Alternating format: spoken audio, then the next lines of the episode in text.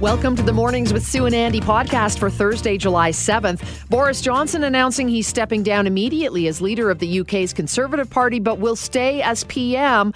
We got all the details from Global News Europe Bureau Chief Crystal Goomansingh. For every minute that Toronto and Vancouver host World Cup soccer games, taxpayers will be on the hook for $644,000. We break down whether it's worth it with Jay Goldberg from the Canadian Taxpayers Federation. The greatest outdoor show on earth is here, and Calgarians are ready to get back to the Stampede. But what can businesses do? Ellen Parker, CEO and owner of Parker PR, joined us this morning to talk about maximizing team camaraderie, client relations, and business development during Stampede. Hey, if you're looking to save some money and get the most bang for your buck at the Calgary Stampede, our producer for Mornings with Sue and Andy, Reese Schaefer, did some research for you with a little help from Kristen Anderson, manager of communications and media relations for the Calgary Stampede. And every Saturday morning at 9:30 a.m. on 770 CHQR, Calgary Next speaks with the movers and shakers of the Calgary business community. This week they're taking the show on the road and broadcasting live from Stampede. We'll talk all about it to co-host David Wallach. UK Prime Minister Boris Johnson announced his resignation this morning after more than 50 members of parliament resigned. With details, we're joined by Global News Europe Bureau Chief Crystal Goomansingh, Good morning to you, Crystal. Thanks for being with us. Oh, you're very welcome. Okay, a lot of controversy swirling around Johnson. What was the straw that finally broke the camel's back? Well, it really was more of the same. What it came down to was uh, the British Prime Minister Boris Johnson saying one thing, waiting a little bit, and then coming back and saying the absolute opposite. So a flip-flop, as some would say, or potentially lying. That's another way to, that's how we would normally use that phrase. Uh, we wouldn't say flip-flop, would say he lied. Uh, and it was in regards to what he did or did not know in the timeline around Chris Pincher, and he, that he made the deputy chief whip. Um, and it ended up that, you know, there was, you know, allegations of sexual misconduct with this individual. So that was sort of the last straw. You had lots of Tory MPs coming out, doing the circuit of TV saying he didn't know, he didn't know, he didn't know, and and then suddenly the prime minister remembered or, or was told, oh yeah, actually you were told that there were some issues there, and then they all had to say, oh, you know, wait, we we're changing our stories. So it was more of a continuous egg on the face for those who supported him. That's why you saw that massive revolt of all of those cabinet ministers, ministers, aides, even special travel envoys saying, I don't want to serve under this prime minister anymore a lot of them citing integrity, uh, the the importance of the office and that the party itself and and the democracy. The Westminster was being affected because of the leader. So, and it wasn't just that. Of course, there was Partygate, similar thing. For saying there weren't mm-hmm. any parties. I wasn't at any parties, and then you know he was at the parties. We saw the pictures, and then he was of course fined for being at a party breaking his own lockdown rules. So it was sort of the, the final, the final lie, if we can say that, that, that led the party to say, okay, no more.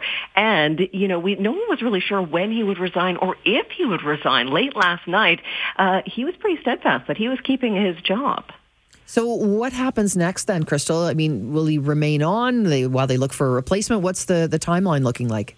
You know, even that is a little bit um, proving to be a bit controversial. So at this point, he's saying that he will stay on as a caretaker prime minister, that, you know, it could be a couple of months before the party uh, selects a new leader and that vote is held. But you have to remember, this is a man who was pushed out by his own MPs. So the idea that they would say, okay, so you're not fit to lead, you're not fit for purpose, but you're fit to stay and basically, you know, oversee the working of, of civil servants and government staff is something that we have to wait to see if they're actually going to let him do that or if they try to fast track this and, and, and get a new leader selected as quickly as possible. So it could be he might sit there for a little bit longer, he could sit there for a month. So it's sort of a resigning and leaving, but we don't really know when he's leaving. And of course, the way he uh, resigned in his address to the public was also interesting. Never actually saying the words, I resign, never apologizing for all of the scandals that led to him being pushed out, uh, rather talking about his success and talking about how he tried to fight to hold on to his position. Likely more information and more fallout to come. We'll be following that. Thank you so much, Crystal, for your time this morning. Appreciate it.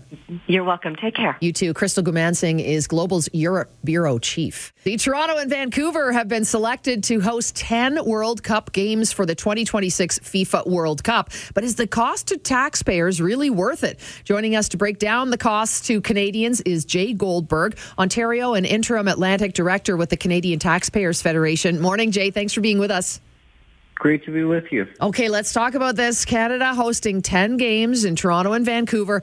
Just how much is it expected to cost taxpayers?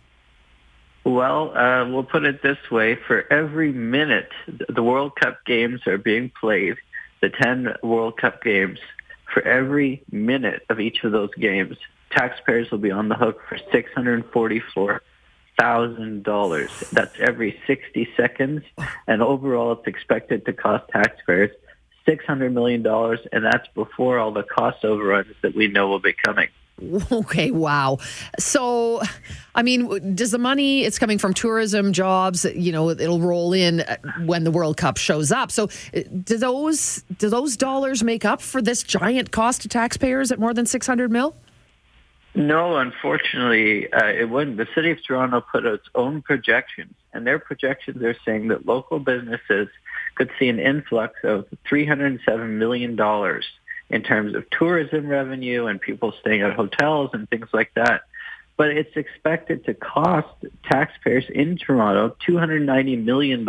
So that's only a $17 million difference. So if the cost, if it goes 6% over budget, and, uh, you know, the Vancouver Olympics went 17% over budget. Calgary went 59% over budget.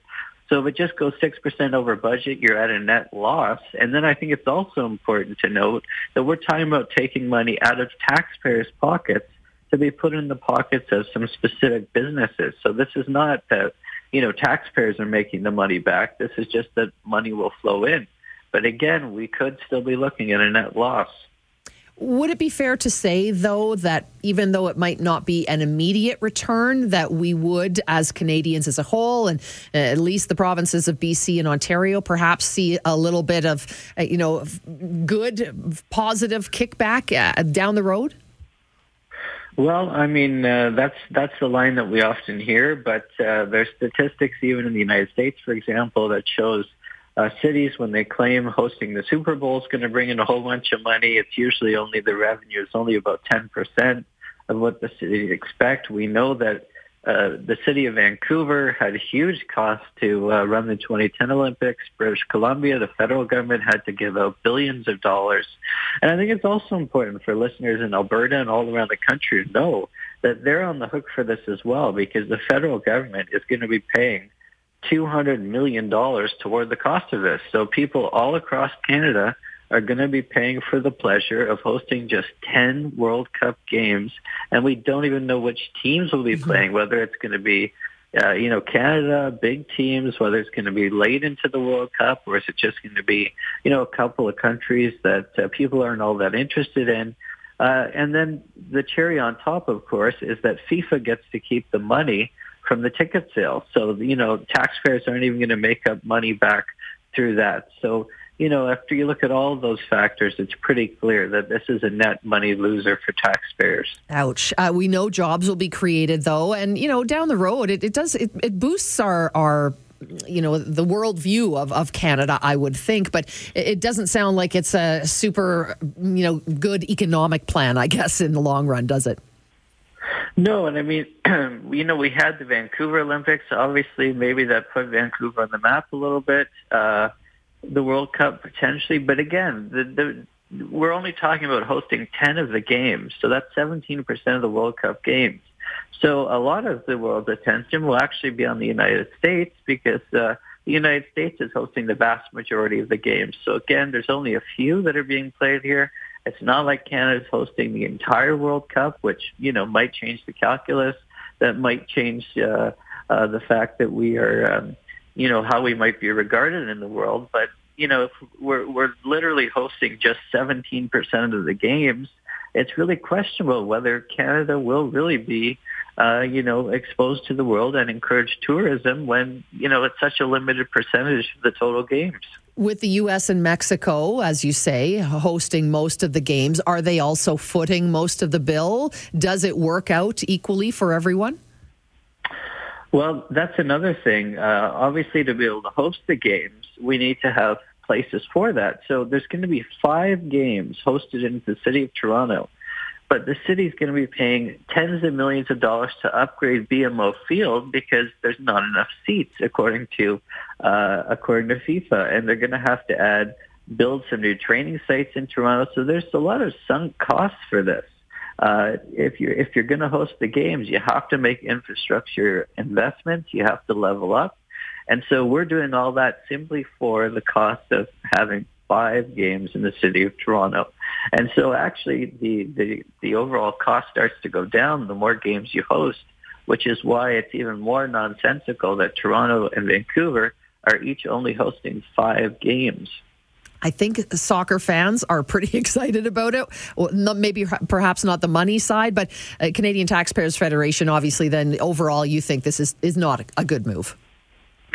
Uh, yes, and if we're looking at $600 million, it might even be cheaper to fly some of these people who want to go see the games down to the United States, let them have a holiday, go see some games in the United States, and keep the taxpayer bill out of it here north of the border. All right. Thanks so much for your time this morning, Jay. Interesting conversation. Appreciate your time.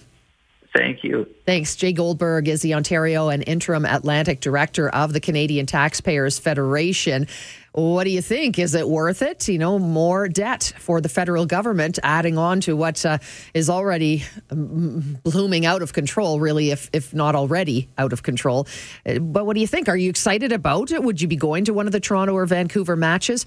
Do you love soccer and think it's worth it no matter what? And, and the, you know, the increase in our, uh, how people see Canada on the world stage. Is it worth the cost? Boy, that is a whole lot of money $644,000 per minute.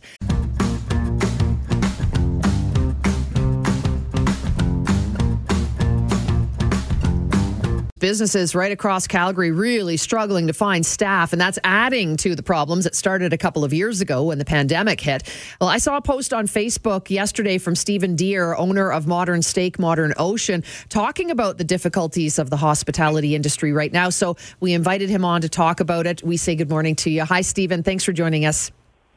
Good morning. How are you? Excellent. Thank you very much. Okay, so, I mean, where are the workers? Did, did those who were let go at the start of the pandemic just not return? That's um, the million dollar question, mm-hmm. and and there's many theories. A lot of people, especially in our industry, because there was no certainty and we were open and closed so many times that people went back to school, people went back home, people went to other places in the world. Um, and some people um, definitely decided to live a simpler lifestyle. So we've had this perfect storm that that we that people have just been scattered to the wind. Actually, yeah, and fl- throw in inflation, supply chain issues, and obviously yes. the pandemic. And boy, it certainly has been the perfect storm. What's happening? You've got three locations. Your staff. How many people would you say have come back, or or, or what are you lacking there? Well, between our three locations, we have about 150 employees. Um, I would say about 50 to 50 to 60 percent came back, and 40 percent are new. Um, the challenging, I guess, the gift and the curse for us is that with us having multi multi locations with, with a similar concept, we had to make an ultra tough decision, which is our Stephen Ave location, which is just in the heart of downtown, surrounded by all the hotels, right in the midst of all the stampede action. We've made a decision, an uh, you know, an unthinkable decision, but I, as I said, an uh, to our team, an absolutely necessary decision. We've closed down our Kensington location um, starting today um, and during all stampede, and we shut down our Southport location just for lunches to be able to move that staff over to be able to have enough people to run our Stephen Ave location due to the volume. Um, and I think that, again, that speaks to what's going on. Um, again, it's the gift and the curse. We're lucky we can do that, but at the same time, it's horrible to shut down a location. But a lot of the mom and pop and smaller independents are really struggling right now because, you know, in our case, we need to, to in our businesses right now, we need about 50 people. So we need about 35 in the front of house and 15 in the back of house. Um, we've done everything from recruitment, running ads, um, you know, talking to talking to anyone that'll listen to us to get them into the industry, and there's just not been a lot of success with it currently. Stephen, in your Facebook post, you said the House of Cards is about to collapse in on itself. What did you mean yeah. by that? So, you sort of alluded to it. So, we have supply chain issues. We have um, massive inflation. We have staff shortages. We have um, what I like to call the COVID hangover. That's still kind of you know that dark cloud that's um, hanging over a lot of businesses and people. And with these massive staff shortages, you have people working more than they should be, or maybe more than they want to be. Um, and it's leading to anxiety. It's and in our industry. Um, there's already been, it's well documented over the last uh, couple years, and it's nice that it was finally exposed that the mental illness issues is that when you're pushing yourself and your team and, and, uh, trying to dig out of this hole that you've, that's been created over the last two and a half years, um, people, it will continue to force, it may force people to leave the industry um, even further, or in, in even the worst cases, if they fall into mental health issues or something like that again and leave the industry, basically there's going to be no one left here shortly if we don't kind of get some help.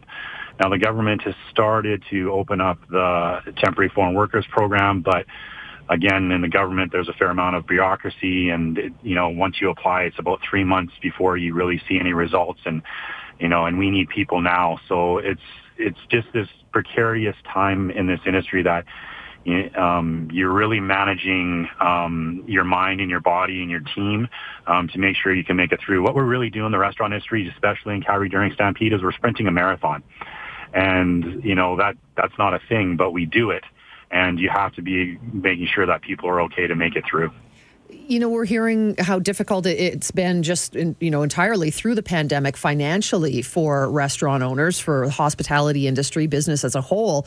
And maybe somebody at home is going, oh, boohoo, you own three restaurants. How hard can it be? What kind of a financial hit is this for a business owner like you who's got to shut down locations for entirely or for, you know, lunches, that sort of thing? That, that's got to be a uh, big smack. well, what I can say about I can say this on behalf of every restaurateur and restaurant employee is none of us are getting rich in this industry, and there's a lot of ways to make money or money easier. This is very much a passion industry. Um, and yeah, it hurts dramatically to to do this. Um, we're lucky. This is you know we do this very simply to be able to take care of the the employee number one to make sure that you know they're in good health, and number two to make sure the guest is getting the greatest great greatest experience. Is it a financial hit? Absolutely. Um, you know, will some will the Stampede um, volume compensate for us? Yes, but in normal terms, is that when you can't get your buildings open you know, six to seven days a week and have all your sections of your restaurant open, you're just basically killing your profitability and your ability to produce um, income and wealth, not just for um, the restaurateur or the restaurant group, but in terms of us paying GST and taxes and all the other stuff that we contribute as a business to to to the economy and uh, the social well-being of our structure is that, you know, if every time you can't open up completely, that's costing not only the business money, which puts them in jeopardy of being able to move forward and um, to stay to keep their doors open. It also is killing the ability to generate tax revenue and all the other things that small businesses do for for everybody. So it's it's uh, it is I, I we don't expect anyone to feel sorry for us. Um, we never have in this in this business. Um, we are in the service business, so we are in the service to people, but it's uh it, it is a tough go. That's it's the bottom line. And uh, the the the sad part is I don't see this changing for for probably you know it'll start getting relatively better in six six months, but I think we have two two years at least of this type of pain moving forward. Well, let's hope everybody who's able gets out and and spends some money over Stampede. Go to your local restaurant, pop in and enjoy a meal, a drink, whatever it is, and support local. Uh, and and as you said in your Facebook post, I'm going to end it with this. The last line in your Facebook post be a good and kind guest because we need you to be. It's a tough one out there. Thanks so much for your time, Stephen. Thank you very much. Appreciate it. Stephen Deere, owner of Modern Steak, Modern Ocean. If you're looking to save money and get the most bang for your buck at the Calgary Stampede, our producer for Mornings with Sue and Andy, Reese Schaefer, is doing the research for you. I'm here with Kristen Anderson, Manager of Communications and Media Relations for the Calgary Stampede. The Stampede is back to its full glory for 2022. So, Christian, how do we maximize our Stampede experience? Yeah, we many options for people in terms of saving money at Stampede this year. First of all, with our Sneak a Peek, which happens Thursday, we have discounted admission for Thursday uh, from 5 to uh, 11. And then there's our value days, of course. Um, you can check out Kevin Costner at the Return of the Calgary Stampede Parade and Parade to Park for free admission until 1.30 p.m. There's Suncor Family Day on Sunday, TC Energy Community Day on Tuesday, BMO Kids Day is on Wednesday. You can purchase rodeo or evening show tickets, so the gate admission is included. Um, for those value days, is there like a certain time people need to get down to the grounds to take advantage of them? Great question. So um, from parade to park, um, that's for free admission from 11 a.m. to 1:30 p.m. on Family Day. Free admission until 11 a.m. with a free pancake breakfast available until 10 while supplies last.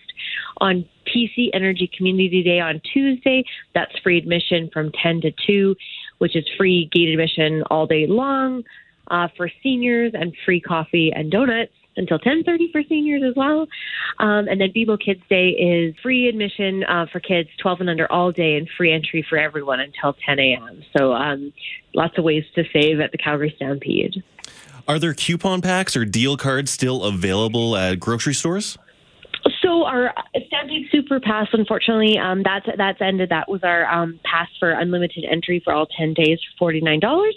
But you can still purchase uh, your Ride All Day Pass, and that's saving you over twenty five percent with the Ride All Day cards, and that's thirty nine ninety nine plus GST at Sobeys, Safeway, and IGA, and that will get you on all of the Midway rides. Uh, games and uh, the WestJet Sky Ride as well. And you can also purchase Stampede Bucks. You get fifty dollars in Stampede Bucks for thirty nine ninety nine to redeem on rides, rodeo, and evening show tickets, and those are available at Costco. That's fantastic. We're all looking to save money these days. And are there other free things happening at the Stampede? Any free food samples or freebies on the grounds? You'll have to have a look at stampede.com as well too for some more information on that. Um, the beauty of the Calgary Stampede is we have so much free programming and entertainment for people. Um, you know, you check out the dog bowl, so those fun dogs um, doing mm-hmm. all these types of tricks. Uh, there's the F um, the Monster Energy uh, FMX show, and you know you look at what's happening in the uh, Nutrien Agrarium Center or Nutrien Western Event Center every day, and there's lots of agriculture experiences for people to see.